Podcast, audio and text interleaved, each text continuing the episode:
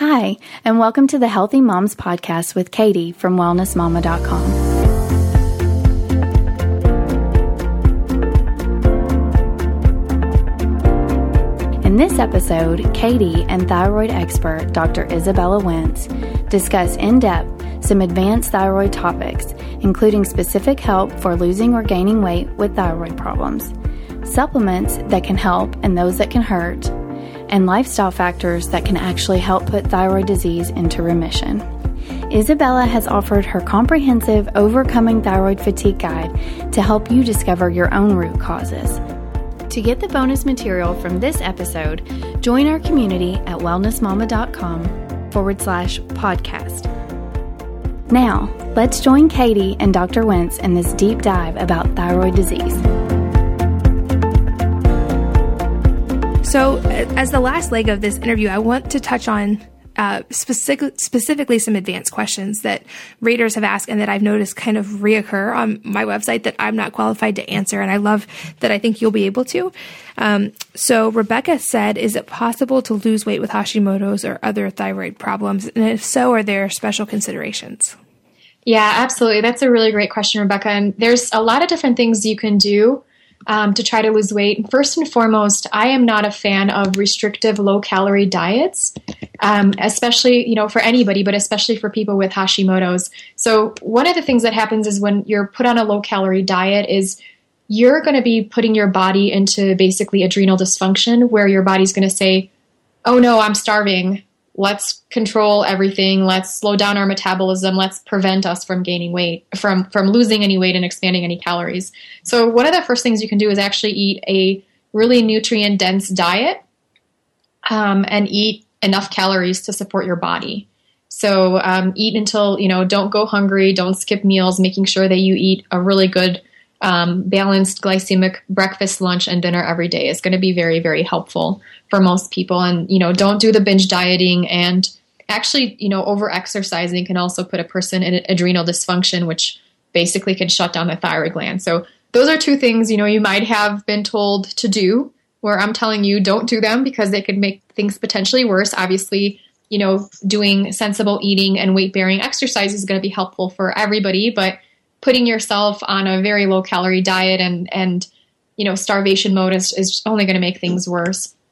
The other thing is looking at your thyroid medication. So looking at whether or not you are converting your T4 to T3 properly. So looking at getting your thyroid labs and making sure that those are all in order. So making sure that the T4 and T3 is kind of in the the mid to the upper part of the reference range and that your TSH is somewhere between 0.5 and 2 or wherever you feel best with it.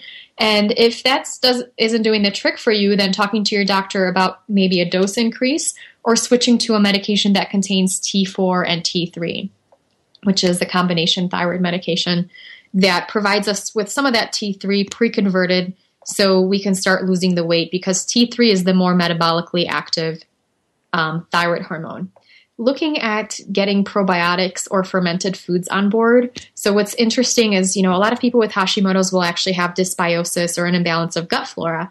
And when um, there are certain types of gut flora that are associated more with with gaining weight, what they do is they they take out more calories from whatever food we eat.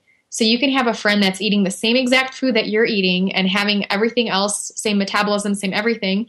But if you have different bacteria than your friend has, then you're going to be, um, you know, potentially at risk for gaining weight, and up, and she will stay the same weight. And so there was a history of somebody who became um, obese through a fecal transplant, unfortunately. And so making sure that you're getting good probiotics on board and eating fermented foods is going to help. Um, you know, I have seen people who, about 25% of people who start taking digestive enzymes will say that they actually start losing weight as well. So when we are not digesting our food properly, then we're not extracting our nutrients properly, and that make us may make us constantly hungry. So making sure that you have enough nutrients on board through the use of um, really great nutrient dense diet, through fermented foods, through um, you know getting making sure you're digesting everything correctly, and through um, you know, through making sure that you're taking supplements if if necessary. So doing sometimes um, a multivitamin supplement can be very very helpful, and I recommend one that's going to be free of iron um, and copper. That's really good to know. So on the flip side of that, Sonia asked, "What about people who are having trouble gaining weight who have hyperthyroidism?" Mm-hmm.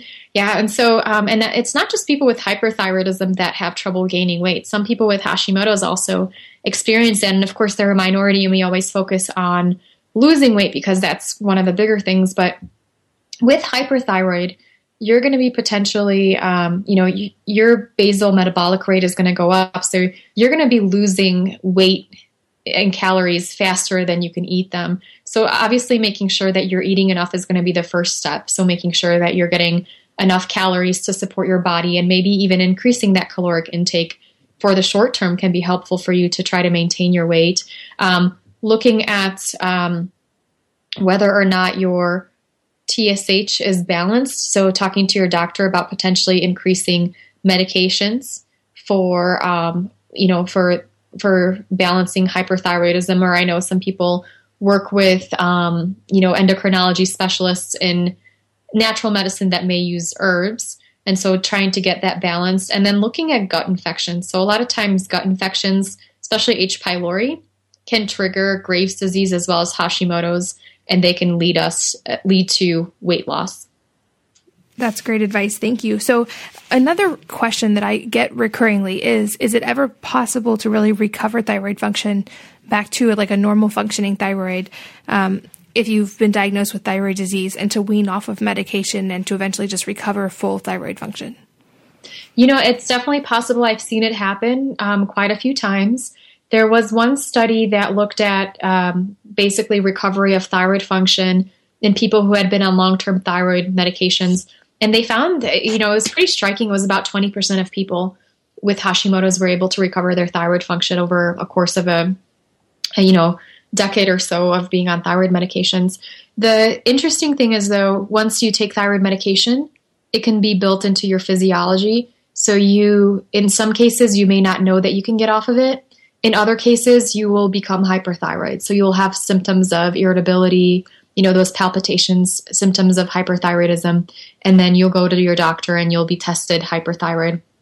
Um, definitely the beginning stage is to get you to feel best.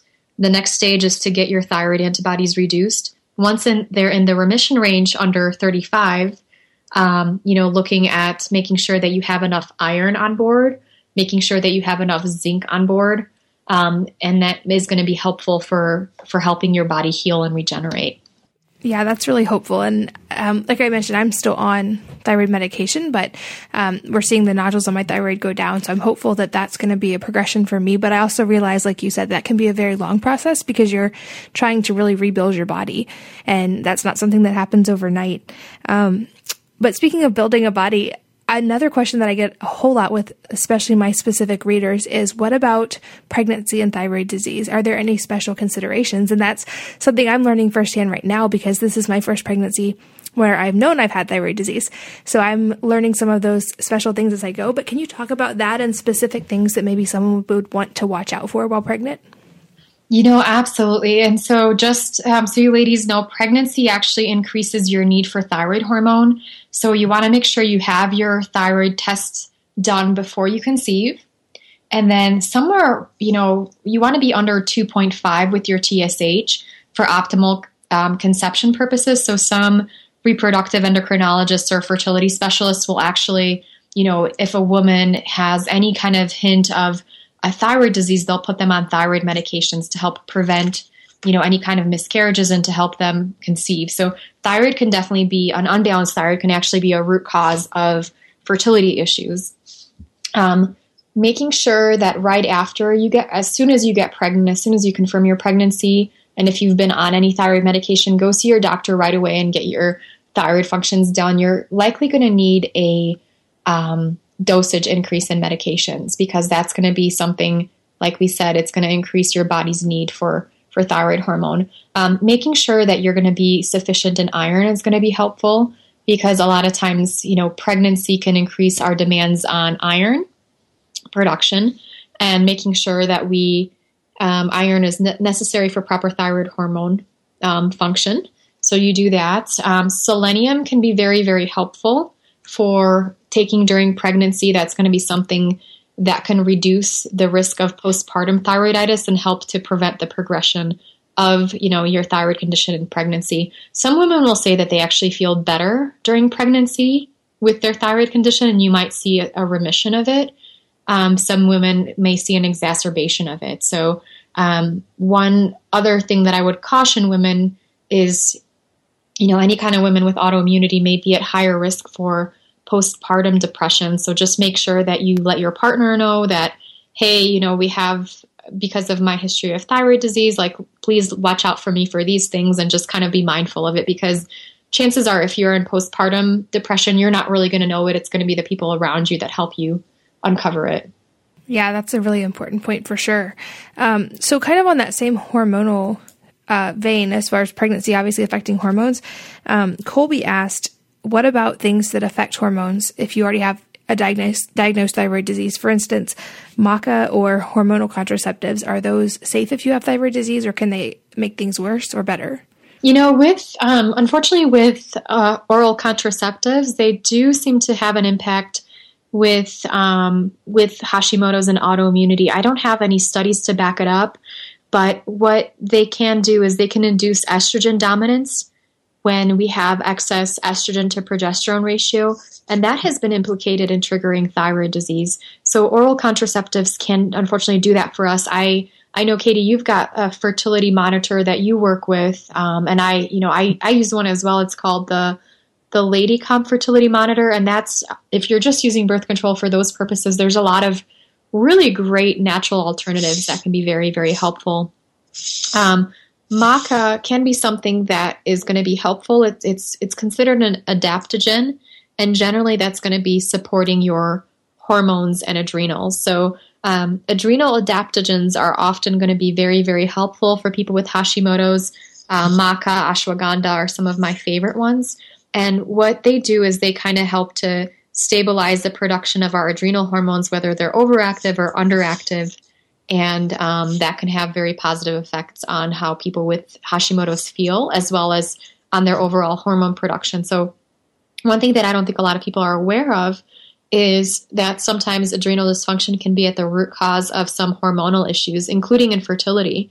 So getting your adrenals balanced can help in a lot of cases with, you know, PMS, mood swings, um, breakouts um, around the cycle, and, and, in some cases even with infertility. So sometimes those adaptogens can can be helpful with it. Yeah, I saw that in my own life actually, um, and for me, sleep was the the key. If I didn't get enough sleep, that alone would mess up my hormones and it probably went back to that adrenal thing and the cortisol that we talked about earlier. Um, but I want to echo what you said about the fertility monitors. So I've actually tried several of them over the years and the one I was using um, before I got pregnant, I tell people this one was planned. It wasn't an accident. Um, it's called the OvaCue and I like it because it looks at electrolyte levels. Um, in two different ways. And also you can input temperature like the Lady Comp tracks and um, symptoms. So anybody who's f- familiar with any kind of uh, natural way of tracking fertility like that, you can input all of those things. And it was a really scientific output for me and it was very black and white. So that helped with my type A personality and it was really effective for us. So that's one thing I've recommended to a lot of friends. Mm-hmm. Yeah, I definitely always recommend, you know, a few of my friends have gotten fertility monitors for Christmas, birthdays. yeah, exactly. So, um, Kat asked, what about people who have trouble falling or staying asleep, especially people who maybe uh, are on third shift or have sleep pattern issues due to a job? Are there any special considerations that can help improve sleep for those who already have a thyroid problem? You know, definitely um, working third shift can be very very tough on the body overall and um, you know i would i would recommend if you can possibly to see if you can come on first shift because third shift workers you know they've had increased rates of adrenal dysfunction autoimmunity cancers and things like that um, and part of the reasons why these things happen is basically um, due to melatonin so melatonin is something that's produced when it's dark outside and it's produced in our pineal gland and kind of gets released in the body and helps us fall asleep. That also seems to have an immune balancing effect. So, um, you know, if possible, if you could go into a really, really dark room with blackout curtains on your off shift maybe take some melatonin, that might be helpful. Um, if you're a third shift person, if you're a person who just has insomnia or difficulty sleeping with Hashimoto's, I would look at doing a magnesium supplement at bedtime. That can sometimes help. Or looking at getting your adrenals tested because some people can have, um, you know, low levels of cortisol are going to be associated with low energy throughout the day. And then high levels of cortisol can be associated with, you know, having too much um, often anxious energy throughout the day. So some people might have high cortisol at bedtime, and this can actually prevent them from falling asleep. And then there's different interventions you could do to both raise cortisol and reduce cortisol. So you you would want to get an adrenal saliva test um, and and fi- figure out if that's an issue for you or not. Yeah, definitely. And like I said, sleep was my nemesis. And I found out like if I just make sleep a priority, it actually fixes so much. So probably sleep is a trigger for me. Um, another question that I get a lot that I have no firsthand experience with, thankfully, is what about are there any differences for people who have their thyroids removed? Um, obviously, those people would need to be on medication, but are there any differences as far as what will help lifestyle wise and diet wise or things that they can do? You know, that's a very, very common question I get as well. And, um, you know, obviously, first and foremost, if you have had a thyroidectomy or, you know, your thyroid removed or radioactive iodine, you do want to make sure that you're going to be on proper thyroid hormone support. So, um, oftentimes that's going to mean the T4, T3 medications like Armour, Nature-Throid, or WP Thyroid, or compounded T4, T3 meds for you to feel your best. And that's something that you're going to have to take exogenously, probably lifelong, because um, you know, unless you know, there are some instances of thyroid tissue regenerating if it's not all surgically removed or whatnot, but generally you're going to need to be on that lifelong. Um, as far as the lifestyle interventions go, you know, a lot of times the reasons why people may get a thyroidectomy or RAI are going to be due to the immune system imbalance. So a lot of the same things that we recommend for Hashimoto's are going to be recommended for people with um, you know, post thyroidectomy. Um, one thing to be really, really mindful of is I know some doctors may recommend thyroidectomy as treatment for an autoimmune thyroid condition, but if you, ha- you know, removing the thyroid basically removes the target of the immune system, but it doesn't change the immune system. So the immune system may still be overactive and it may actually find another target. So Fortunately, I've seen people who have had thyroidectomies who go on to develop additional autoimmune conditions like rheumatoid arthritis when they don't work on balancing their immune system. So, you know, going gluten free, figuring out your food sensitivities, addressing your nutrient depletions, figuring out um, your stress response, you know, and of course, sleep deprivation is the fastest way to get into a stress response, making sure you have enough sleep, um, testing for any types of infections that could be um, potentially setting off your immune system and looking for toxins. Those are all things I would definitely recommend doing for anybody who has had a thyroidectomy just to just to get the ease of mind that your immune system, you know, get all those ducks in a row so your immune system can be rebalanced. That's so important and probably something that's important for even people who maybe don't have thyroid disease, but like we've talked about all the triggers of modern society, um, it would seem like trying to balance the immune system or at least remove some of those triggers that can be more universal would make sense for all of us, not just those of us who've already had something as drastic as a thyroid removal. Um, and I've seen that too, and even in friends, and it's quite sad. Like they'll have their thyroid removed or, or another problem fixed they think, whether it be autoimmune um, digestive issues or whatever it is, and they have a part of their body removed, and then it's like the autoimmune disease just shifts, and then they end up with a whole new problem that they have to address. Mm-hmm. It's it's really really sad, and I um, you know I just hope we can get the word out to make sure you know if you've had a thyroidectomy or if you're having any of this, just make sure that you do all these other things that we recommend from a lifestyle perspective, and you can really prevent or you know slow down the progression of of another type of condition yeah again it's like it's it's good to know that there are still steps you can take that do make a difference even if you've already um, had to have part of your body removed for that. Um, another struggle that I think so many women have, and that you and I both mentioned having, is the hair loss that can come with thyroid disease. Mm-hmm. So, obviously, uh, everything we talked about for balancing um, your immune system and getting rid of the triggers and working on your gut, those are ob- obviously all helpful. But are there specific things that can help reverse the hair loss itself? You know, hair loss can be such a difficult thing for a woman to go through. You know, I, I'm a Leo in particular, so like my hair has always been my lion's mane, and it's it represents our femininity and just um, you know, it's it seems kind of superficial for women to worry so much about their hair, but it's really not because hair is the first indicator of your health. And what's happening in thyroid disease is basically um, the body saying, hey, we need to save our metabolism, we need to save our nutrients because there's something happening here with this thyroid not working. Um, do we really need to have beautiful hair? Beautiful hair is probably not a priority right now, so let's shunt all of our, you know, nutrients and all of our um, growing into other parts of our body. So um, definitely being thyroid hormone deficient is going to put us at risk for losing hair. I probably lost about a third of my hair when I was going through Hashimoto's, and you know it was very, very difficult. It was a constant reminder every time I took a shower or brushed my hair that um, you know that I was sick. But um, getting on a proper dosage of T4 and definitely T3 can help with the hair loss. So T3 is actually more so implicated in growing hair than T4. So keep that in mind. If you're not on an Armour, Nature-Throid, or WP thyroid or a T3 containing medication and you're losing hair, then perhaps you know consider getting on that kind of medication because it can make a huge difference. Um, looking at other types of root causes of hair loss, um, biotin deficiency, so taking a biotin supplement, 5,000 micrograms per day, can be helpful. Um, making sure that you are not iron deficient. So um, dosages optimal for you know you want to test your ferritin levels. Ferritin is the iron storage protein that's going to be the most sensitive. And the optimal numbers for that seem to be somewhere between 70 and 90 for, for you know, hair regrowth and having nice shiny hair.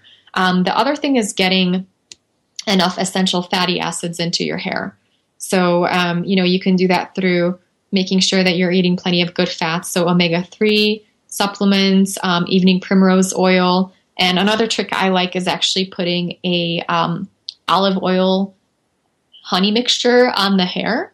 So that kind of penetrates the hair with a lot of, um, you know, a lot of those good fats right away because um, fats actually help us with making our hair grow more and more shiny and prettier. I used to um, volunteer at a lab where they were doing studies on rats with high fat diet and low fat diet when I was in college. All I remember is that the high fat rats had beautiful, long, shiny hair. So um, from those from those times. But basically, you know, making sure that you have enough fatty acids on board, whether through um, definitely through a supplement and through a hair mask and through diet, is going to be helpful for preventing some of that loss and starting some of that regrowth and getting back some of that shine. Awesome advice. And Mary Beth asked, is there anything that can help with thyroid enlargement? And I know that you mentioned already that can be related to Hashimoto's and it can be a sign of Hashimoto's, but are there things that can actually help reverse it? Um, or are there other things that can cause it as well?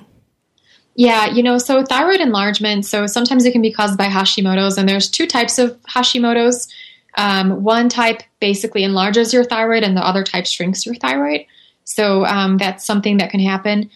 Uh, taking thyroid medications can be one of the most helpful things you can do for reducing thyroid size. And also you know looking at toxins looking at getting enough nutrients on board is also going to be helpful. And so for some people the enlarged thyroid can be due to iodine deficiency. So always being checked for iodine deficiency if you do have the enlarged thyroid can be helpful.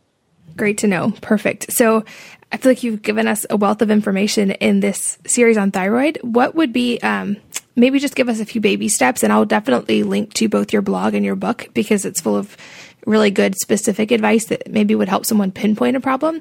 Um, but for someone who maybe still is in that stage that we both were of trying to find answers, can you give a couple good baby steps to get started? So I know we talked about so much and it might be overwhelming. Uh, where's a good place to start? So, um, usually I start with proper diagnosis. So, making sure that you know what you're dealing with. So, getting sure, getting TSH, thyroid peroxidase antibodies, thyroglobulin antibodies, as well as a thyroid ultrasound test done. That's a great place to start. Looking at medication management. So, getting appropriate medications for you. You might need different medications than your neighbor or you know your cousin. So um, in some cases, doing a T4, T3 containing medication like Nature-Throid or WP thyroid may be um, the better bet for for people who continue to not do well on Synthroid. Um, looking at your diet, so getting rid of foods that you're sensitive to, gluten, dairy, and soy are the biggies. Um, sometimes we just see a reversal of Hashimoto's with those. Addressing nutrient depletions, selenium, vitamin D, and iron, as well as B12, are, are going to be some of the bigger ones. Um, then looking at adrenal dysfunction. So anything you can do to reduce the amount of stress in your body is going to be super, super helpful. Um, looking at your gut function, so trying to figure out working with your doctor to see if you have any um, gut infections can be helpful. Balancing your blood sugar, so making sure that you're eating plenty of good fats and plenty of proteins with every meal. And then you know reducing the toxic exposure in your in your body and in your home. So considering you know drinking fluoride uh, fluoride free water uh, or getting a fluoride filter for your home fluoride can suppress thyroid function and can contribute to the damage of your thyroid gland. Um, looking at getting all organic skincare and hair care products because we can be basically a lot of our skincare products have hormone disrupting chemicals in them that can um, potentially exacerbate um, autoimmunity or any hormonal imbalances. Those would be things you can do at home, and I'm sure you know many of your readers are already doing that, and you provide so many great resources for them to do so. Awesome. Izabella, you are such a wealth of information. I have personally loved this conversation and getting to chat with you, and I know it's going to be helpful to so many people as well. Um, and I will make sure to also send them to your website and your book for, for more information than we can cover in, in just a couple of podcast episodes. Wonderful. Thank you so much, Katie. I had so much fun chatting with you, and um, hopefully, your readers will find this and listeners will find this information helpful. Thanks so much for being here. Thank you. Thank you so much for listening to this episode of the Healthy Moms Podcast. To get the bonus from the episode, as well as a content library of free health resources, join the community at wellnessmama.com forward slash podcast.